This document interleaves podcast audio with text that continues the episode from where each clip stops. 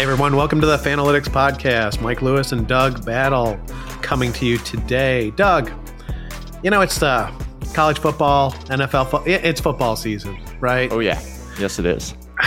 But you know, Doug, today the U.S. Senate has relaxed their dress code to allow. Is that why you're not wearing sleeves? Yes, exactly. Well, to allow it's it's related, right? It's to allow John Fetterman to wear hoodies and shorts on the Senate floor.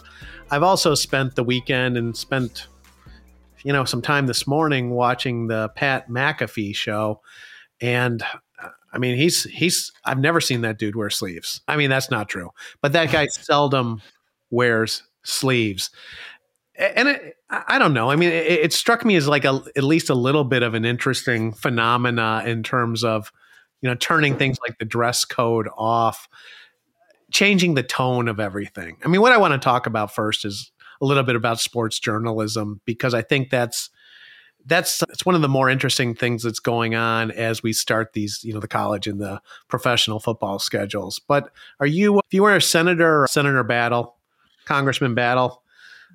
I think you're a suit and tie guy, aren't you? I'm certainly a suit and tie guy. My grandfather was a congressman, suit and tie in every picture. Gotta gotta follow the family legacy there. But you know, I I do think we've made progress as a country. When I was in high school, we had it would have felt like progress to be able to wear jeans to school at my school. So wearing a hoodie to the Senate, that's that's big time. It feels like our, yeah, oh yeah, that's progress, Mike. Okay. it's like progress in the opposite direction of things being more sophisticated. I feel like our whole society's moved in that direction, like the way people talk, uh, the things, the music we enjoy, and, and I do too. I feel like we're moving back to some the the tattoos that people have. We're moving back to sort of tribal past. It's a less sophisticated time. Yeah, which might be good for some of us. Now, as a you know, my day job is a professor at the business school at the Goizueta School of Business, ranked number fifteen in some ranking that came out this week, Bloom, Bloomberg Business Week. Right. Yeah. Doug, can I teach a class sleeveless this upcoming semester? Mike, you're tenured. you can teach a class shirtless. okay. That's, that's been well established. There will be one class taught sleeveless this upcoming semester as soon as the weather breaks, I believe. Okay. Now, Doug, in terms of sports journalism, so a big story in college football has, of course, been Deion Sanders and the Colorado Buffaloes. And, you know, one of the side notes of that has been every week the opposing coach almost gets suckered into saying something. And, and I use that I use that term intentionally. You know that I, that I think the journalists try and get them, you know, try and get them a little wound up so they can say something. So there's some bulletin board material, and you know, off to the races. You know, the, the Jay Norvell, Colorado State, made a comment about sunglasses, and Deion Sanders' sunglass business sold 1.2 million dollars worth of product. Yep. Now, you know, you get into a feud with Deion Sanders, you're going to lose, right? Because Deion can find his way onto all the ESPN morning shows. He can get the Rock to essentially show up in Boulder, Colorado for a game. I'm going to ask you a question, straight straight shoot. How big of a deal is this guy, Lil Wayne? Because they kept showing the camera on him. Is that a big deal? the way he said it, I thought it was going to be someone like obscure. Yeah, he's a pretty big deal. He's, okay. Uh, a lot of people have him top top ten all time.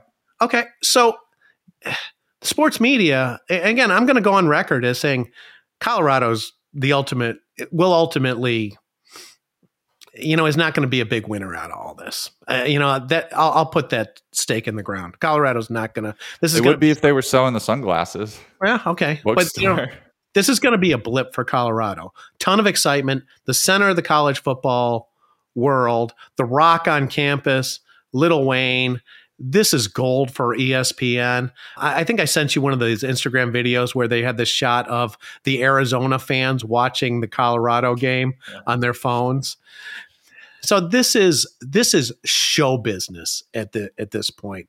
This is a spectacular, right? It's it's if Logan Paul or jo, uh, Jake Paul was programming college football, we would have The Rock, we would have Lil Wayne, we would have Deion Sanders, we would have Shedeur Sanders showing people his jeweled watch at the end of games. We would do all of this. Are you still loving it? I personally am over it and have been. But I, I gotta like objectively look at it and be like, this is fun. You know, it's fun to have these almost like like wrestling like rivalries. Can I, can I add to that? hundred percent, I agree with you. This is totally fun.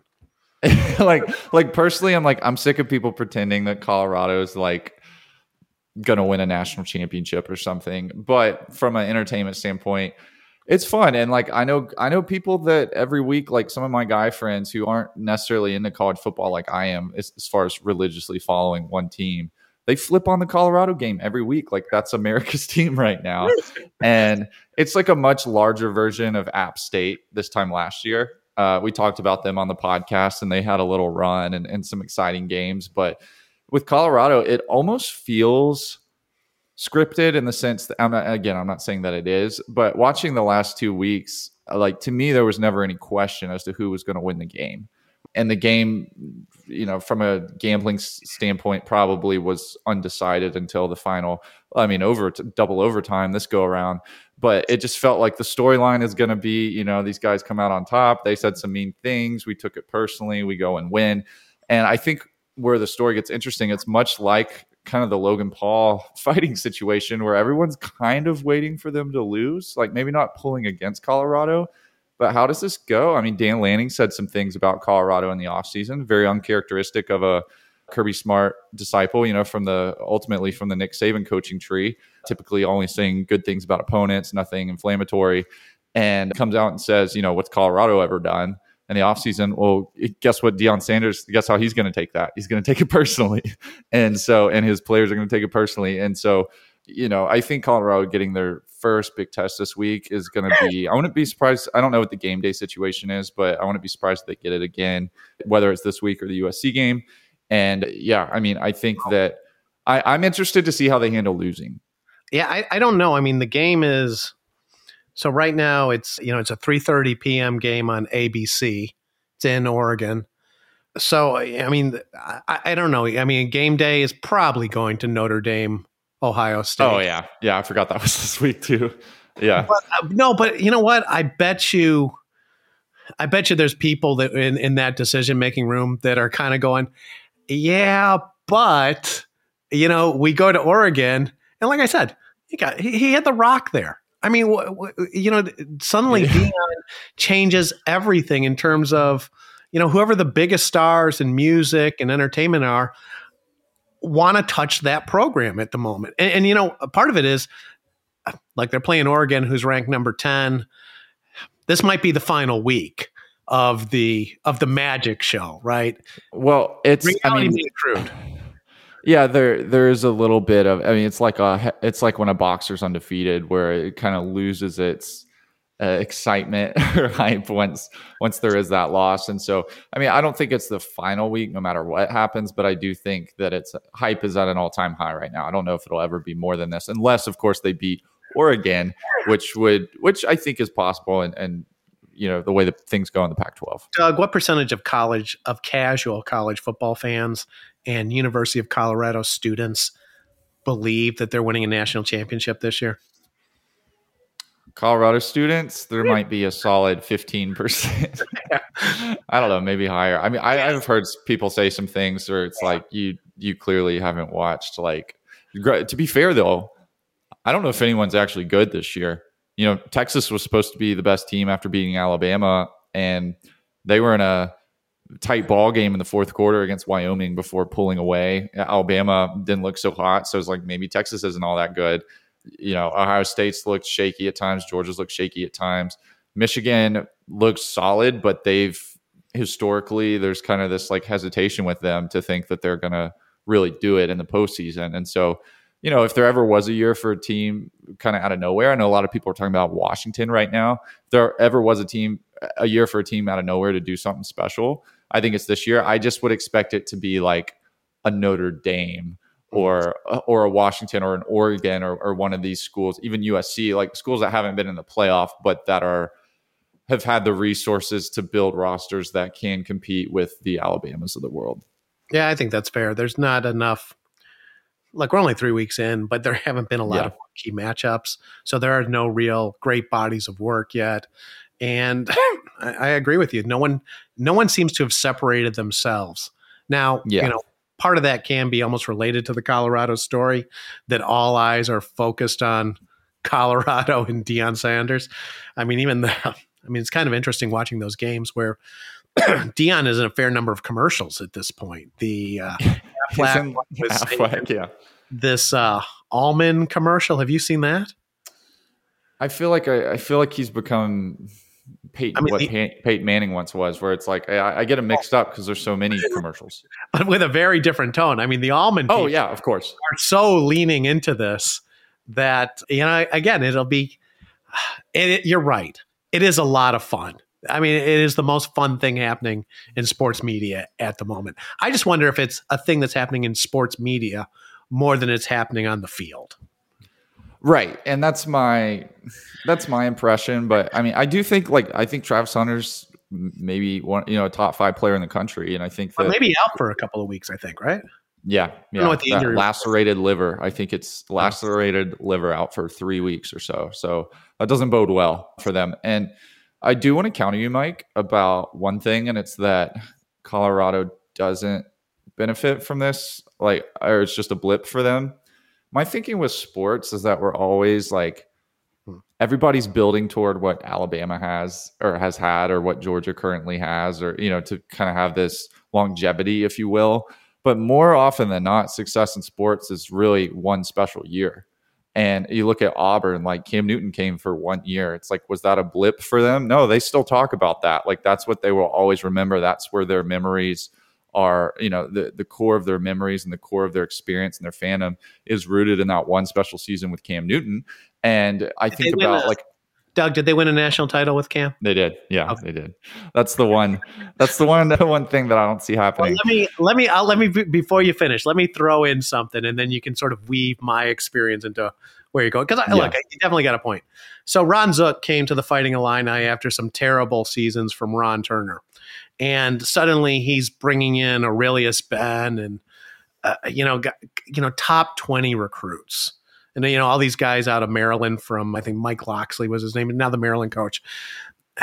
Really a different level of athlete, and you know they had some decent years, and you know, Doug, they were a lot of fun. You know, like nine and Mhm. three, going to the Rose Bowl, getting destroyed, I think, by a USC team that year. yeah. But where I contrast it is that you know, in parallel to let's say Illinois, the Iowas and the Wisconsins of the world always seem to have those those roadmaps of bring in these uh, big old boys, grow them up for five years, grind it out on the ground, go nine and three every year. Where you know we had a little bit of Hollywood with Zook, clearly not the Dion Tom Deion Sanders, Dion Thomas, Mhm. Illinois, great Mhm. Deion Sanders stuff.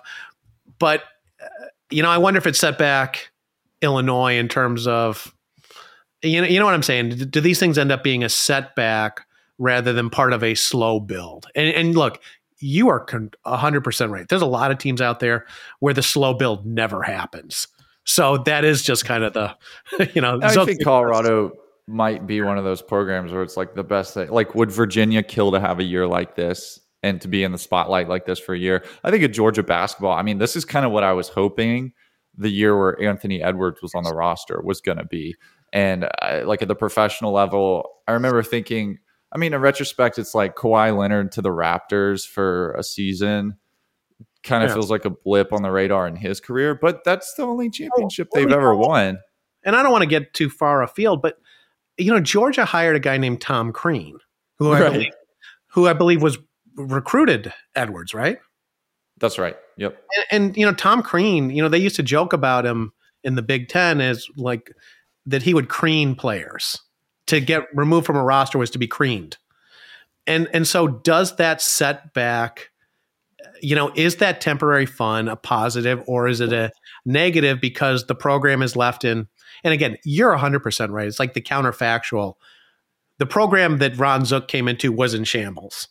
right? And the program that Ron Zook left was sort of in shambles. So does it potentially matter? But they went to a Rose Bowl. Okay, yeah, Doug. I think I think Tom Crean is a great example. Say what? I'm with you. you talked me into it. I talked to you. Well, yeah. I mean, I don't know. I, it's like I can see the other side too. So uh, it's just another another perspective to consider. But you know, the whole the whole thing with Colorado just makes me wonder. When I see Deion Sanders up on stage on College Game Day, leading the crowd and and chants about how this is personal it's yes. not different. It's not too different from watching a certain political figure okay. garner passion from fans based on personality and based on just kind of there's something spectacular or obscene or, or I, I, don't know just something jarring about some of these figures that have this cult like following that that generate true fandom and uh, i mean you probably or picking up what I'm putting down in terms of politics, but I, I part of me watches it and is like, if if Deion Sanders instead of deciding to be line a wrestling a rock wrestling line, picking up and putting down. Oh, I don't know. I don't okay. know. But you know, I feel like Deion's one of those guys. If he had decided to be a rapper, he would have been incredibly successful because he but if you decide to be the president of the United States or to run for that, I think right now he'd have a lot of people fired up about him. Like he just has yeah. that charisma that generates passion amongst a lot of people, and that's what we're seeing. And it, like I said, it feels like a cult. Like like it, we use the term cult following, but it genuinely feels like a cult when there's these like practices of labeling everything instead of fake news it's you know in this in this sense it's you know what's his term that he uses? It's personal. Everything's personal and he has and everyone now wears the sunglasses. Like it's not it, it just reminds me of that so much. And so just one of those figures in the world who for whatever reason strikes a chord with a lot of people. Yeah and it's you know I, th- I think one of the tough things on this kind of stuff is you know when we use the word charisma and it's kind of tough questions. Like are the charismatics really that different, or are they the ones that sort of are built up and constructed, right? So Deion, yeah.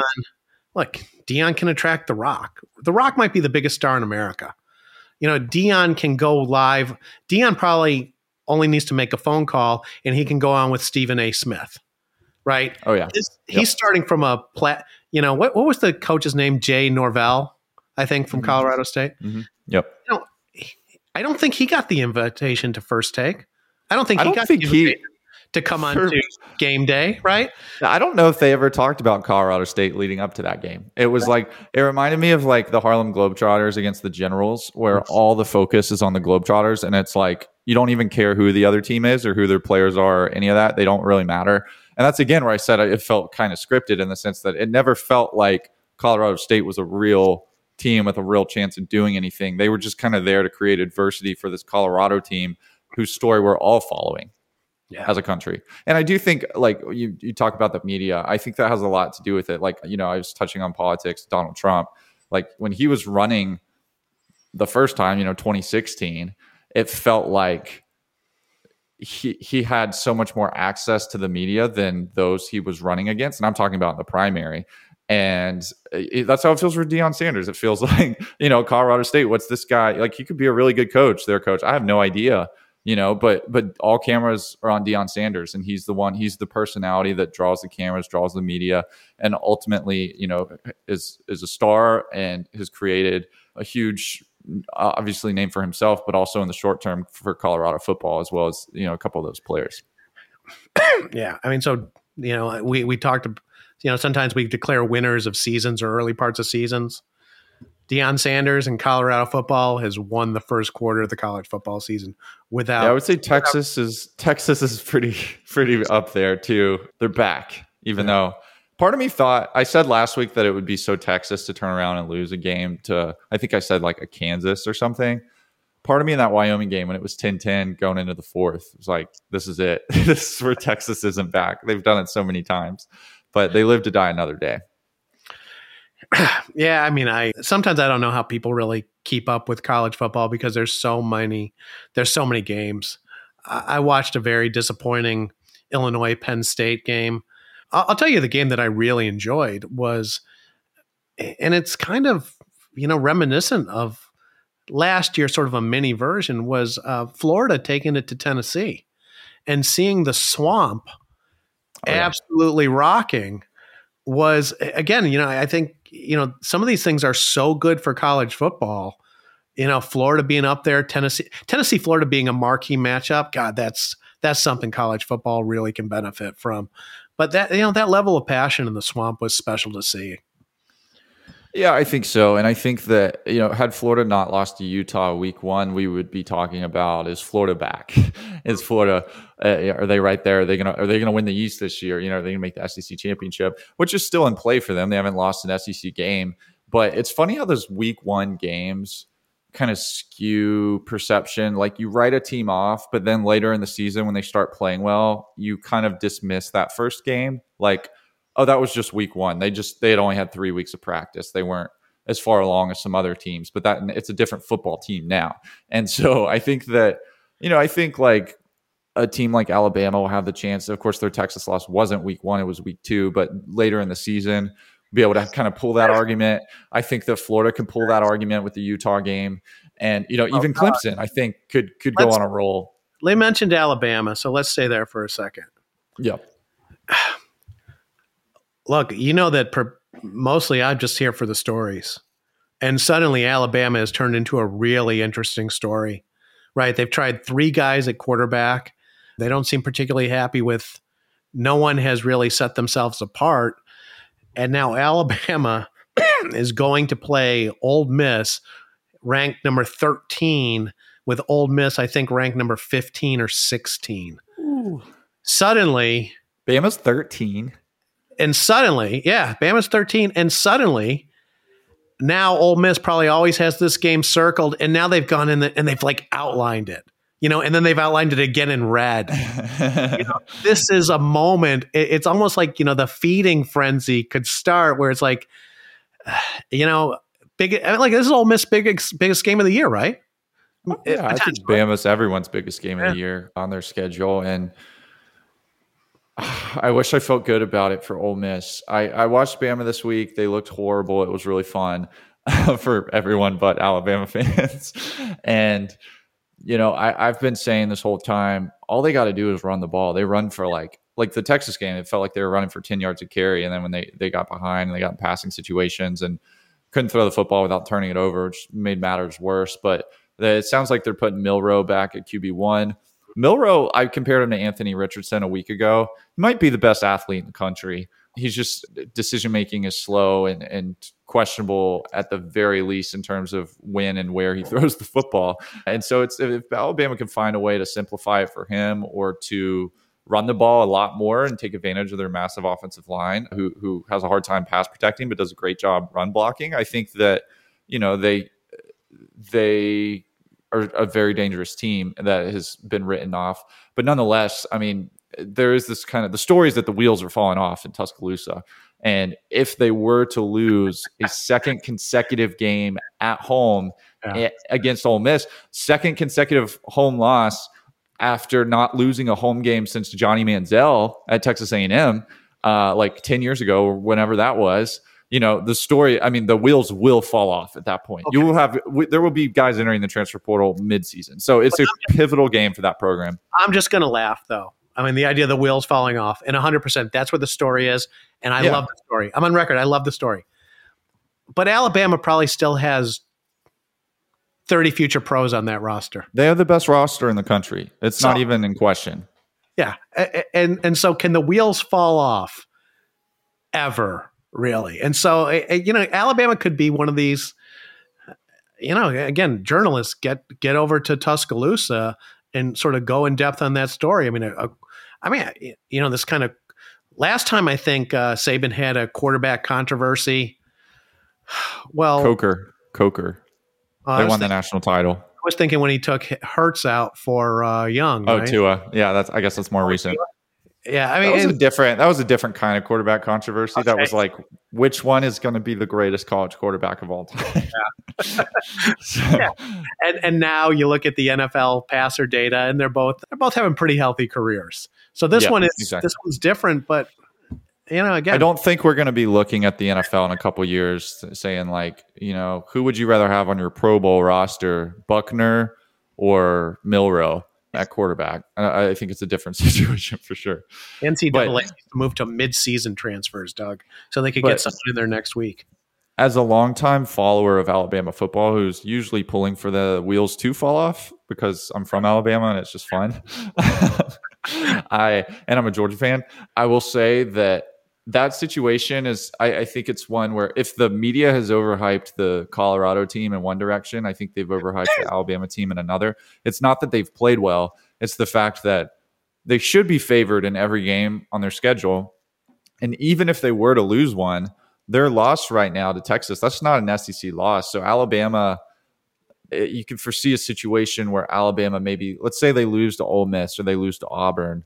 Let's say they go but Auburn loses 3 games in the SEC or two games in the SEC. You know, you could have a two loss Alabama in an SEC championship. Ultimately, like if they win that one, they're probably in the playoff. And yeah. so they've they've You're they right. control their own destiny as much as like everyone's writing them off. They control their own destiny, and the most talented team of football. All they have to do is not like throw the ball straight to the defense four times two a game. Loss, two loss Oklahoma, two loss Alabama team winning the national championship would surprise. Can't you just see exactly, it? Would surprise no one, right? Exactly no one. Yeah, but I'm just like, I, I, think it would surprise some people right now. I think they're like yeah. being totally written off, and I'm just looking at it like, I don't know. I feel like we've been here before. Yeah, it would surprise the naive amongst us, right? Not sure. the people who follow college football. It would surprise the people who think Colorado is going to win it. okay, Doug. Besides all that, the big game, I, and look, I don't even know. Allegedly, the big game this week is Notre Dame, Ohio State doesn't get me excited. I, am going to be honest with you. It's like I doesn't doesn't really wow me. You know, in, in terms of the way college football works, you know, Ohio State's destiny is not determined by an out of conference game against Ohio State. It's determined against playing Michigan and whatever sacrificial lamb the Big Ten West. Penn State. You know, well, they're in the East. So, yeah, Penn State and Michigan, and then yep. rolling over Iowa or Wisconsin to, to get right. to the top. Yeah. Uh, great brand names, great brand names, but you know, not well. And again, it's a little unfair. Great, great brand names, but not typically, at least the Irish. You know, not a major player in determining national championships. The last in the current era. I think that it might be different this year for Notre Dame because of the oh, fact. I hope. I hope so, Doug. Can you imagine? I mean, I think this year's the year for like that. Like, I think USC has a real shot this year. It feels weird to say because last year I thought they were terrible and way overhyped. And this year, week one, I saw them and I was like, they're way overhyped. And then I watched everyone else play. You know, I watched Alabama, I watched Georgia, I watched all the teams who I thought would wax them. And I'm thinking, I think USC might score every possession against these teams. And so, no matter how bad their defense is, they're going to have a shot. But I think it's the year where uh, Notre Dame has a legitimate shot. And I think it is an interesting game because I do think it'll be telling us. I think they're pretty much eliminated if they lose okay. this game because of their schedule. You mentioned USC, and then I want to move to pro football. Yeah. Caleb Williams has, I think, the most public NIL deals out there in terms of like his his deal with Wendy's. I, I yeah. can't. I mean, maybe going to who's the the Clemson quarterback? The name I can't say. DJ DJ Uiagalelei. You know his Dr Pepper ad, but you know mm. Dr Pepper was always sort of like tied do- so directly into college football. Caleb right. Williams seems to be Wendy's key spokesman at the moment, and I don't know that we've actually seen that in the NIL era. Yeah, I think DJU is the closest we've seen. I mean, I'm still getting ads for like real estate firms with Brock Bowers, and I think the majority of NIL deals is stuff like that. And so, yeah. but Caleb Williams, I think I think it was his father who came out and said he's making so much money that they're pretty indifferent about coming back for another year, going to the NFL. It'll just depend on the the situation, who's going to have the number one pick. You know, assuming he's going to be that guy, and it certainly looks like he will be. So it could be the first like well, potential number one pick in a long time to come back to college. Here's a look ahead. Chicago Bears now a, a, year from now, you know, debating Justin Fields versus Caleb Williams. They're 0 2. There's a handful of 0 2 teams with young quarterbacks, and they're certainly one of them. So I think that I could foresee that. And was Chicago not in the same situation this last year with Bryce Young? Exactly. Exactly. Um, okay. So moving off college football to pro football. the other thing about the media universe that I want to mention a lot of Pat McAfee. You know, ESPN is putting that guy center stage. They replaced David Pollack with him on game day, and I wasn't thrilled about that. Okay. As I'm watching McAfee, and you know, McAfee, you know, so sort of came out of came out of nowhere to a lot of people, but those are people that don't, I think, understand the new media environment. You know, I think he spent, you know, he, he sort of came up from where people are coming up from now. He didn't come up Podcasting. from yeah, podcast. He didn't come up from local media. As I'm watching him, and again, you know, it, I kept think I kept find, I keep finding myself thinking, ESPN has completely gone crazy. And, and so follow me with a second. So, Okay. you know, the economics of ESPN were that, you know, there were, let's say there were roughly 100 million cable subscribers. And being a cable subscriber meant that you were a subscriber to ESPN, Mhm. right? And that you were paying them eight or nine dollars a month. So E ESPN had $800 million to play around with, to hire talent, to get rights fees, et cetera. Now, let's say we're down to 70 million cable subscribers. Might be less than that. Let's say it's 60 million. And so those $8 a month are now, you know, 480 million dollars. And so ESPN has been hemorrhaging talent, right? Every year it seems like they cut a bunch of they cut they cut a bunch of their ESPN A-listers. Mhm. But they went out and they hired McAfee for $85 million for a five year deal. Okay. Which I think makes him either, I don't know how much Stephen A makes, but he's either one or two at ESPN. And as I'm watching him, like, I don't think there's anything, this is not a criticism of the guy at all. I love his show in a, in a weird way because I think he has microphones on eight people during the show. And one of the guys has a mullet. But to me, McAfee is just a throwback to sort of this irreverent sports journalism of the past, right? There's nothing woke about McAfee, or there's very limited woke compared to a lot of what the personalities put out there. And so McAfee is almost sort of this, you know, ESPN spent really big dollars to go back to how they used to to the segment they used to market 15 or 20 years ago. Like Mhm. they've had, they had to break open the bank to go back to something they were absolute experts in doing 15 years ago. Yeah, it felt like just out of character for Disney and ESPN. This version of ESPN, this modern day ESPN, particularly with some of the people they let go or, or have fired in recent years. And my personal take has always been that Pat McAfee is the counter to Barstool Sports, which I think ESPN views as a threat for a segment of their audience Bro, and I think, yeah, yeah, except bro culture, as you call it. Barstool, of course, making a huge dent in the podcasting world. So much so that they had a show that was acquired by ESPN, shut down after one episode because uh, they didn't have any control over the language and the the tone and you know the the political correctness or lack thereof.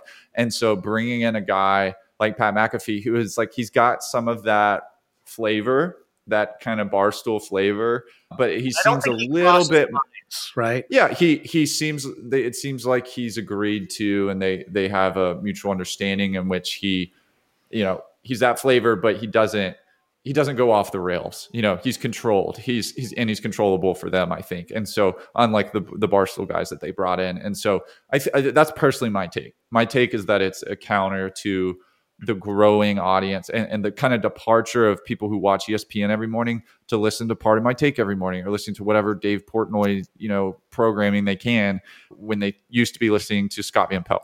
And so, or, or Stuart Scott. And so, uh, again, that's my impression of it. That has been for a while, even with kind of like the ManningCast. Again, a controlled like bro culture version of like consuming sports. And so, that, again, that, my impression. I personally love the ManningCast. I'm not as big a fan of Pat McAfee, but nonetheless, again, nothing personal against him or, or anything. It's just not my cup of tea. The dad joke, uh, like the, I mean, no one better at the dad jokes than Peyton Manning, right? I feel like I could be on that. You know, I feel like the fourth Manning brother without the NFL career. and so when I watch them, I feel right at home. And I think that's the idea. And I think that that's like with Pat McAfee, it makes a lot of people who who you know feel similar to him feel right at home watching the games. Okay, and so continuing on this, as I was watching ESPN, it's Monday morning. A prediction that I I want to clarify something too. But last week I, I mentioned that I thought that the media might start to turn on Justin Fields. About half the talking heads on ESPN have started to express some doubts about Justin Fields. And and so you you know after you know as you follow this stuff you almost get a sense for when the narratives are about to about to turn. You know everyone's got sort of now one foot in in in each camp in, in terms of Fields. The other thing I wanted to clarify was I said last week that the running quarterbacks are tough for analytics. I really should have added like one other word to that, a couple of other words to that, that the running quarterbacks are really tough to evaluate using publicly available analytics, you know, publicly available data. Because I noticed right. that ESPN has also started to talk about things like the percentage of fields throws that are to the sticks and the completion yeah. rates for how much time he has in the pocket. And and I think that's kind of the the point that to evaluate the running quarterbacks, you really need much much more de- detailed level data than you're going to have available unless you're working for a massive organization. I don't know if I've ever told you this, Doug, but uh, back in the day, I used to do some work with the soccer team here in Atlanta. Mm-hmm. Yep. And I've seen some of the files they have in terms of soccer data. you will see Excel spreadsheets with tens of thousands of rows in it. And what they do is they describe sort of every interaction with the ball. So every time the ball moves, maybe there's four or five data points describing what's happening. You know, what players were there, what they did, who was dribbling the ball, who was tackling the ball. Now, you could do the same thing with an NFL game. You think about tens of thousands of observations in terms of what's happening at every moment near the ball. But then even think about how complex it gets, right? Where you might also want to have data on what's happening with all the players that are off the ball, right? right. So, yeah second by second data on what this receiver was doing, how far the defenders were, et cetera, et cetera. But, you know, it's definitely possible. But I'm just saying the analytics of the running quarterback in terms of the reads they're making, even the plays that are being called for them, takes it to a level that you're not going to be able to execute, you know, sitting in your basement or sitting at your kitchen table, pulling data off the web pulling up yards and completion percentages yeah. and that kind of thing. I, I was watching, I'm trying to think what game it was. I guess it was Alabama, USF, RG3 on the broadcast. And he mentioned a point about running quarterbacks that we didn't touch on last week that I thought I would add to that conversation. And it's that one thing people don't take into consideration with running quarterbacks is that when they do go for a big run, it's not like when a wide receiver has a you know a 60 yard bomb that they catch and they're winded and they go off to the sideline. The quarterback you know say justin fields runs for 70 yards and takes it down to the 10 he's still the quarterback the next couple of plays. And oftentimes and this is rg3 talking saying you know we get winded and when you when the coach calls a passing play the next play you're very unlikely to complete that pass. Like it, it affects the, you know, being winded and, and, being worn out, like how a running back or a receiver would be when they're typically going off the field and then being required to drop back and read a defense and throw the football when you're huffing and puffing is far more likely to be an incompletion than when you put a traditional pocket passer back there who's never running like that. That's a good one, and I, wrote down yeah. load management of the road running quarterback on the on the side of my desk here because I want to come back to load management as we conclude today. But you know, even look. It, and I mean, and I think when you start to think through it, it's layers and layers. I mean, the different types of calls you likely make for mm-hmm. a running quarterback right? I mean, you know, are they calling the same? If you're the offensive coordinator and you have Justin Fields, are you calling the same plays that you are for Peyton Manning? You know, obviously. Well, that was the strategy when Fields was at University of Georgia, and it didn't work well, and so he went to Ohio State, and they called you know very different plays for him, and and it it went spectacularly well. And so the criticism was on that Georgia staff. But but on the flip side of that, you know, when you're calling a different set of plays, does, how does it affect the entire offense and the success of the team overall? Yeah. Okay. So Doug, so Chicago Bears struggling. Chicago Bears struggling mightily. I mean, very. I can tell you from firsthand interactions with Bears fans, that's a very unhappy fan base. As pro football has started to roll out, I don't know. Yeah, Dallas Cowboys are the uh, early leaders in terms of making their fans happy. Uh, I think it's where they scored seventy to ten in the first two games. Decimated. Granted, against the two New York teams, one yeah. of which without their starting quarterback. But yeah, uh, the, but the defense looks good. It's you know if there's an early leader in terms of Super Bowl hype. Now, God, if I'm a Dallas fan, Doug, you know what? I don't want to be the early leader in terms of. No, that's that's the, they're terrified right now. Yeah. Uh, I, I, don't know. I think the 49ers are up there yeah. too in terms of the hype they're getting right now, uh, which uh, we love to see Brock Purdy succeed. Okay. I mean, so what else is kind of, what else is kind of, and again, we got, we're two games in. So it's like, all, all, we're really doing, I think, at this point is kind of hot takes. If you look at some of the, you know, I tend to focus on QBs.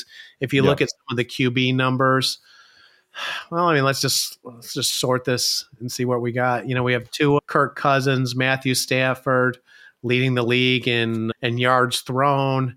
If we switch it around and we go to interceptions, we got Zach Wilson, Ryan Tannehill, Daniel Jones, Jimmy G, Josh Allen, Justin Fields, sort of at the you know, sort of the, leading the league in terms of the bottom side of this. But again, two games in, well, maybe the biggest quarterback story is Joe Burrow seems right potentially still injured or just off his game a little bit. Yeah, and I think that I mentioned last week some of the big contract QBs having a rough start. Joe Burrow, of course, being one of them. Daniel Jones being another. Jones had a little bit of a bounce back week too, with the Giants winning over the pretty bad Cardinals team, in my opinion. But yeah, I think the what's really noteworthy to me is like the number of teams that are 0 2, and especially the number of teams that are typical or that you know had some kind of expectations. The New England Patriots 0 2, uh, the Denver Broncos, you know Russell Wilson, they get him a new offensive coordinator, new coach, expecting things to turn around. They start off 0 2 with a loss to the Commanders.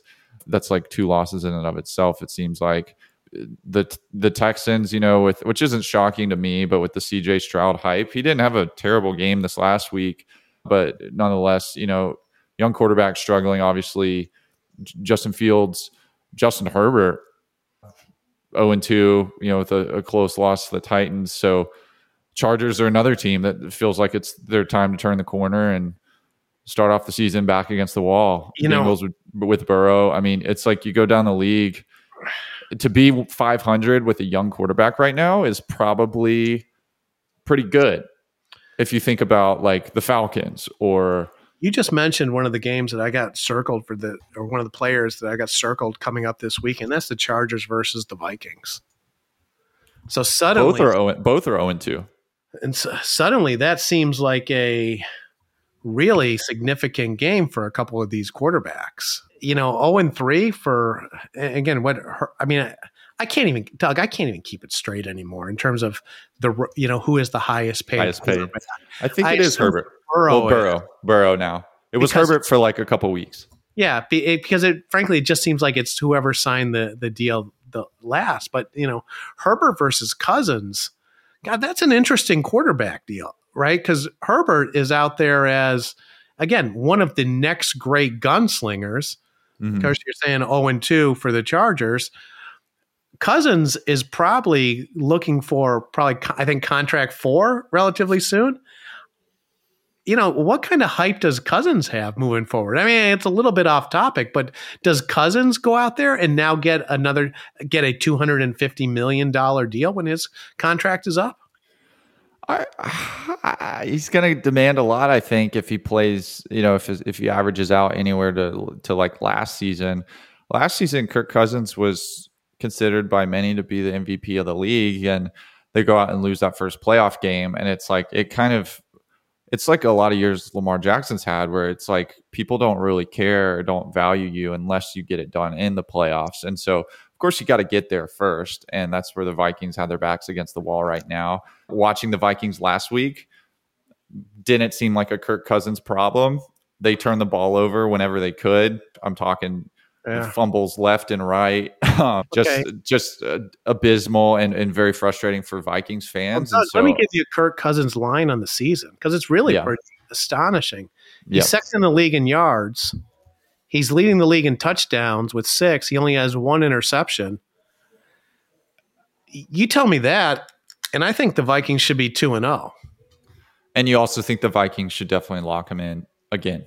Yeah, financially.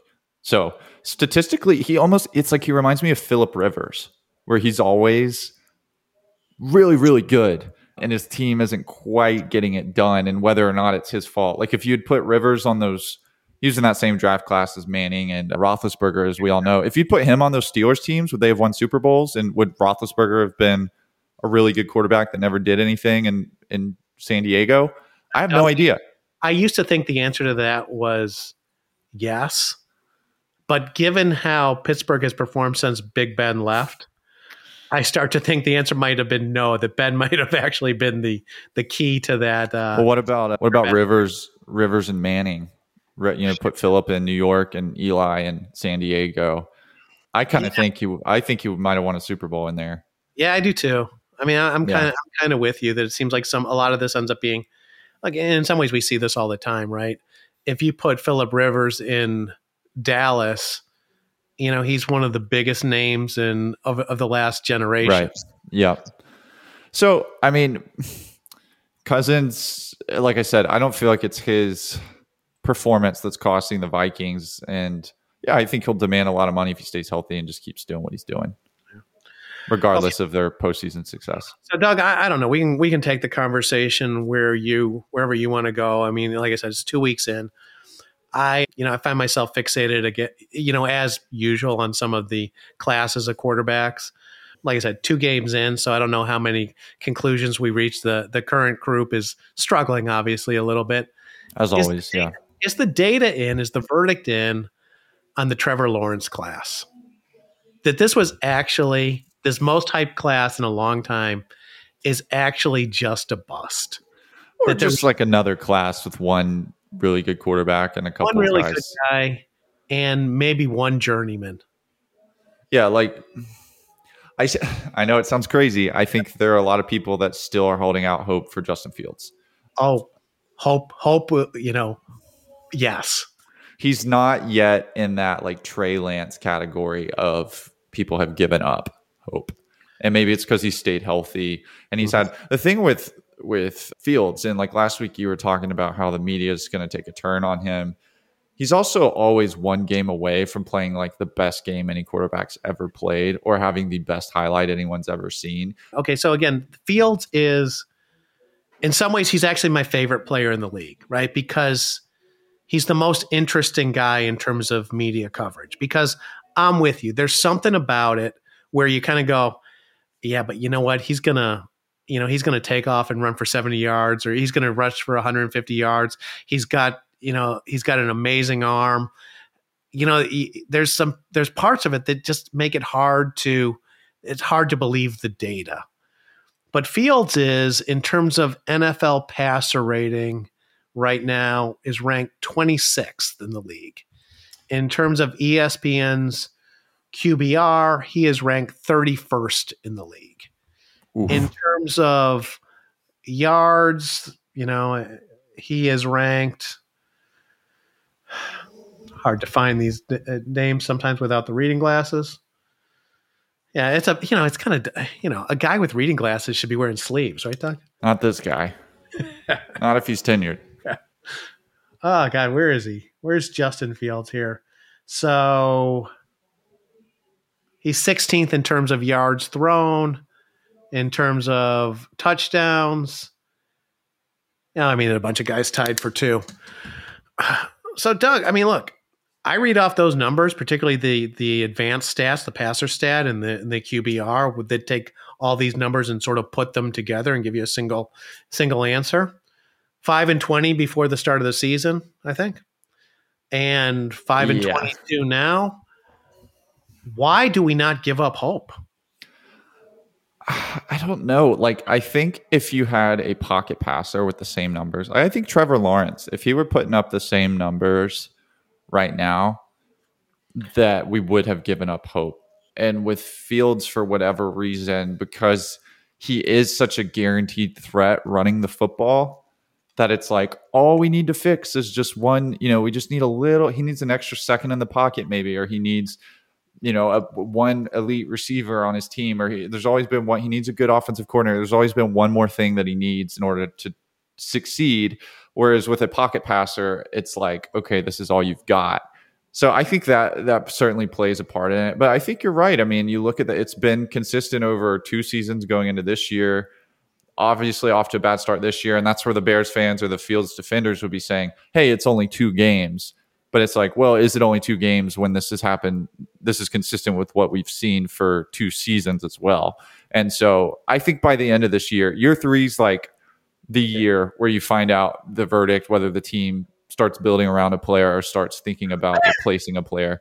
And I think this is the year. And if if things don't turn around for Fields this year, I think that the Bears, you know, if they have that number one pick, I think they use it straight up. So yeah, that's that's my take and the, the downside to that for the Bears fans will be that any value that they could have gotten out of Fields will be long gone. And you know, I think the thing that will always the thing that makes it extra depressing in Chicago is, I mean, the you know, the Packers lost, and Jordan Love had a you know comically bad, you know, what was it situation and sort of tripping over his center. But Jordan Love has put up some very nice numbers so far in the season and looks to be a legitimate again two day two game hot take looks to be a very legitimate future prospect. So a lot of unhappiness in chicago.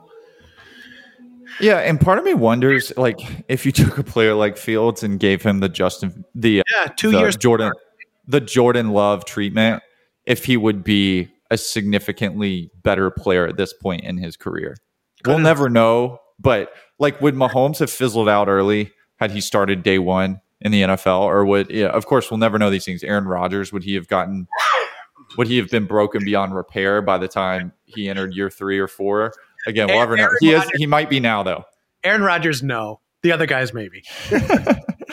he he does Aaron Rodgers make a comeback, Mike? Aaron Rodgers says he's going to come back for the playoffs. So, what if the Jets aren't in the playoffs? Look, you know, I'm a believer in Aaron he Rodgers. should sign with like the 49ers or something. Demand a trade while he's got an Achilles tear. Okay, Doug, before I move on to non football stories, sort of briefly, anything you're looking ahead to in terms of this week's games? I mean, we mentioned the college games. That Alabama Ole Miss game, like I said, I think for that narrative is going to be pivotal, as is the Colorado Oregon game, as is, you know, Notre Dame. If they lose, they're written off. If they win, they're a top four team. They're almost like destined for the playoffs in the minds of the media. So college football, I think it is like a big week where we have sev- for the first time where we have several game changing games. The NFL, you know, every week you can just go through the schedule and it's like every, there's a story in every game. The NFL always wins, as you say. I'm looking at the schedule right now. Yeah, I think that Chargers Vikings game is going to be pivotal. I think that you know, looking across some of these Others, Chiefs, Chiefs, Bears. I think that a win for if Fields could play that one game of his life at Arrowhead for the Bears, you know, it's like that would that would give him a pass for like five bad games moving forward. Doesn't this look like a bad situation for Fields though? Oh yeah, he's got to pull out this victory against Mahomes. Yeah, not a great and and Arrowhead as well. Yeah. So yeah, and, versus the Rams on Monday night. I, again, when's this going to kick back in, or what's the next? And if I remember correctly, Burrow got off to a slow start last year, so I, I, just expect regression to a mean to the mean with guys like him.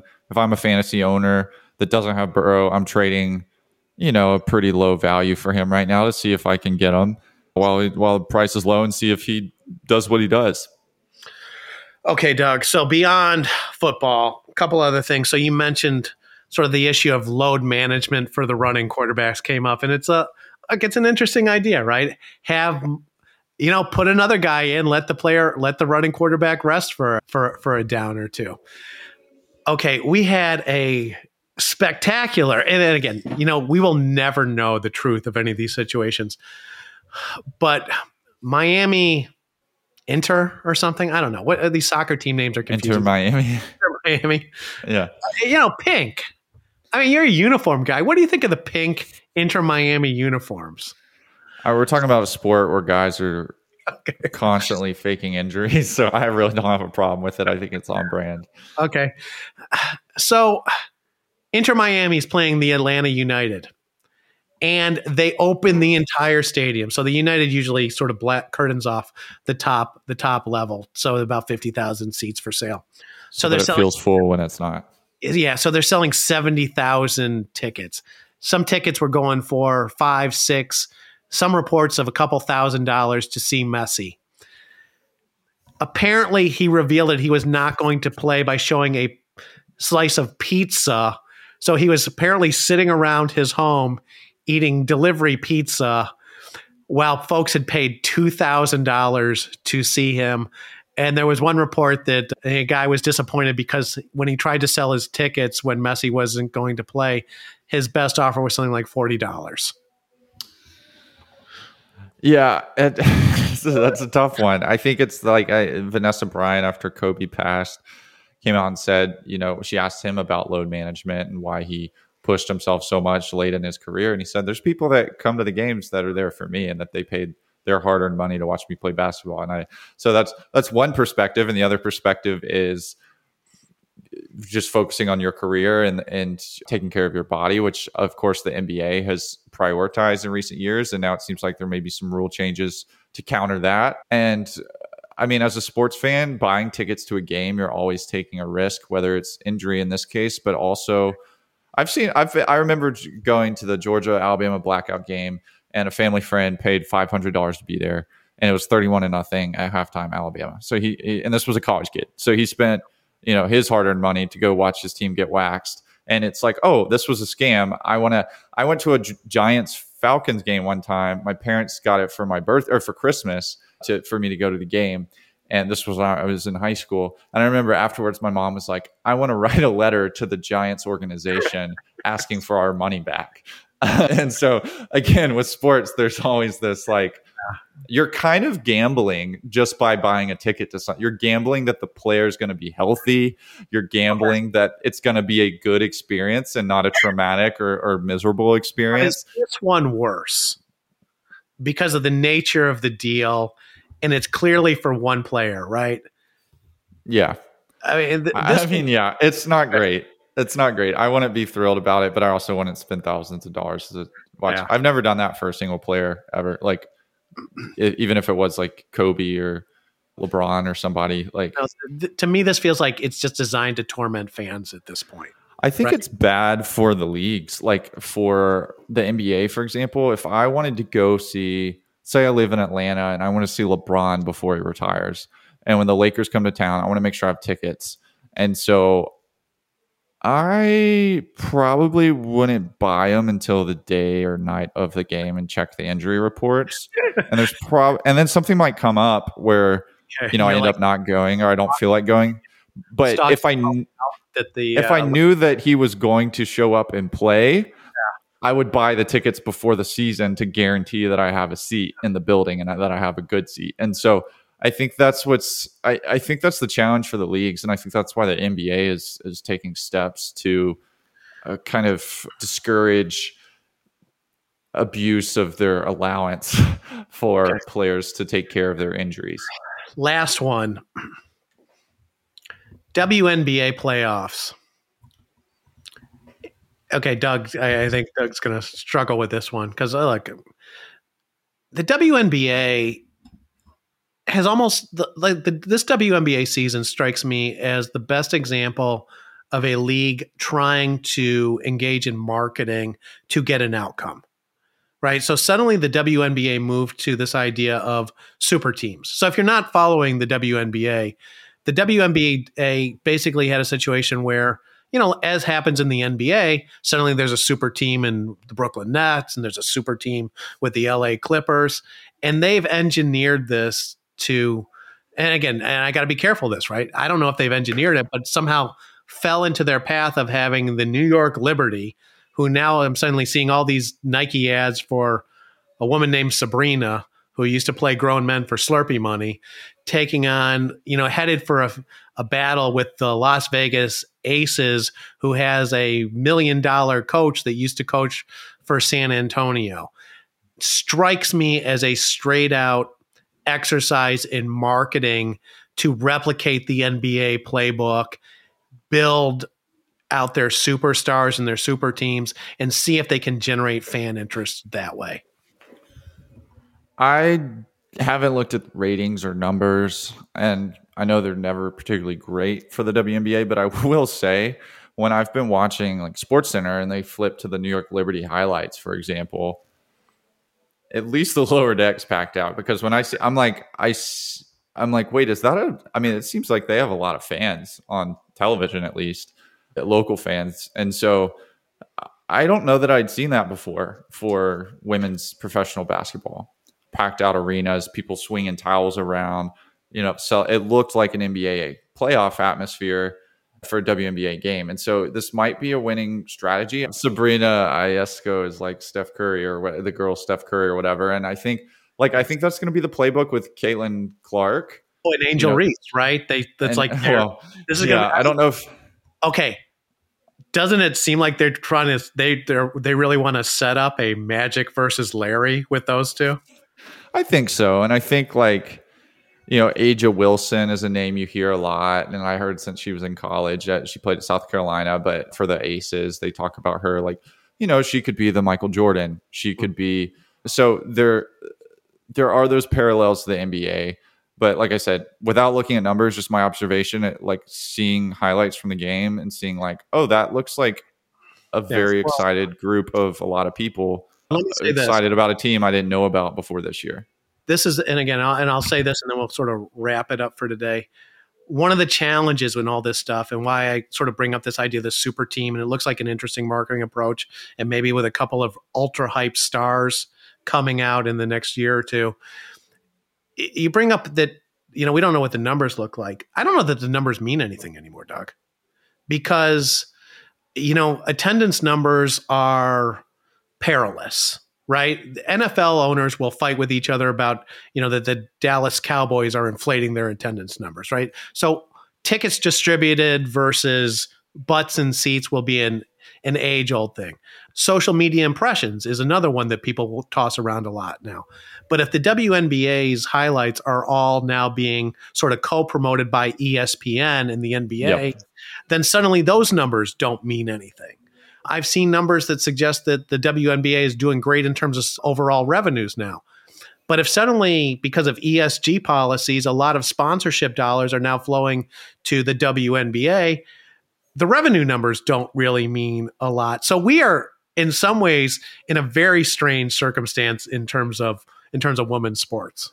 Yeah, and with like you know the WNBA included in the 2K series video game, yeah. Uh, you could say you know they sold this many they sold just as many video games as the NBA this year. I mean, it's the same game. So it, it's and Doug, it is difficult to, that, right?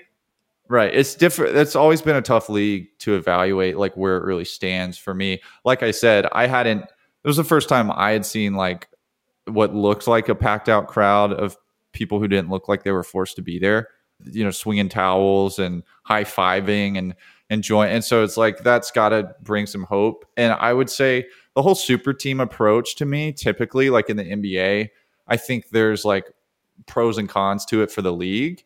Where, yeah, it's great for Los Angeles or it's great for Miami or it's great for whatever team, you know, Boston, whoever has the super team. But for Indiana and for Oklahoma City and for the rest of the league, it's a huge bummer because your team's pretty much not going to have a fair shot. And the difference with the WNBA is I don't think they had that passion or that chance of passion and some of the you know, they only have so many teams first off but then it's like they didn't have as much to lose losing the new york knicks fandom is a pretty big deal in the nba but losing the you know some team that's not going to be competitive in the WNBA. I don't. I'm trying to, the, the Lynx or something. The yeah, Washington. the Atlanta Dream. Right? Yeah, them not having a real shot, but having the Aces and the Liberty be somewhat household names in the sense that people are familiar with them from their amount of representation on ESPN is probably a win for that league. Okay, we'll wrap it here. So, as always, more content at fandomanalytics.com. Back next week.